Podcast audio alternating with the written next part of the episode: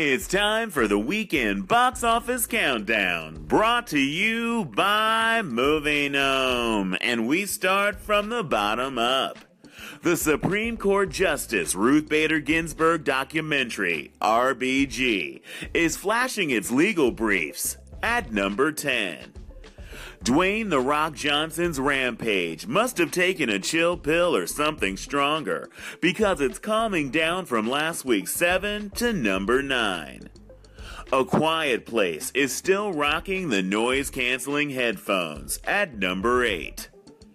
Anna Faris's Overboard remake is taking on water and sinking from last week's 4 to number 7. Show Dog's countdown debut is all bark and no bite at number 6. Gabrielle Union's Breaking In is giving itself a five finger discount at number 5.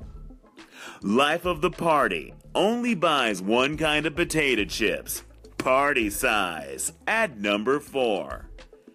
Jane Fonda, Diane Keaton, and Candice Bergen's book club is a real page turner, debuting on the New York Times bestseller list and the countdown at number 3.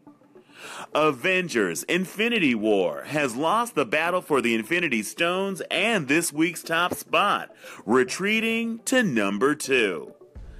And finally, Marvel's Deadpool 2 is swimming in cash Scrooge McDuck style, making over $125 million in its opening weekend at number one.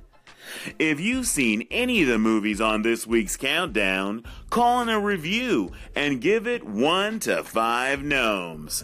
Thanks for listening to the weekend box office countdown, brought to you by Movie Gnome.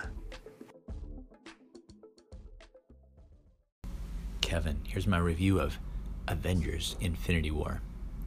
As someone who has seen 15 out of the previous 18 Marvel Cinematic Universe movies, uh, I was really looking forward to this, and boy, did it deliver! I had a great time in the theater, and my son and I noticed uh, really impressive musical score this time, which isn't always the case. So I would give it, I would have given it four out of five gnomes in the theater. Upon further reflection, uh, in the week since I've seen it, um, I'm dropping to three out of five gnomes. There's some uh, choices about characters that uh, just don't add up. Um, so three out of five gnomes. But then I realized so much of the movie's work, especially in terms of exposition and character relationships, depend on you seeing a bunch of those previous movies. So if you've never seen a Marvel film, I would give this probably two gnomes at best.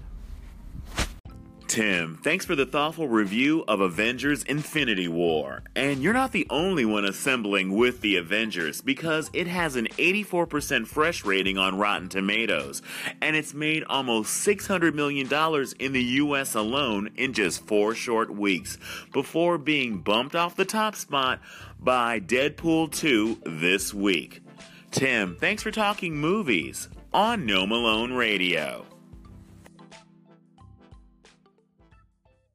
Gnome Nation, it's time for a supersized social showdown daily, where I count down the most talked about television shows and specials over the last 48 hours, according to posts on Facebook and Instagram, and tweets on Twitter.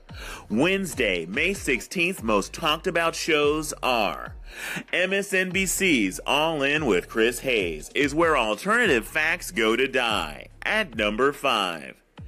ABC's Jimmy Kimmel Live wins another battle in the late night Jimmy versus Jimmy war at number 4. Your move tonight shows Jimmy Fallon. Fox's Star is wishing upon itself at number 3. Hey, go easy on the wishing on yourself, Star. Word on the street is too much of that can make you go blind. Oh my god. I wonder if that's why I need glasses. TNT's NBA pregame is currently dating and cheating on multiple Kardashians at number two.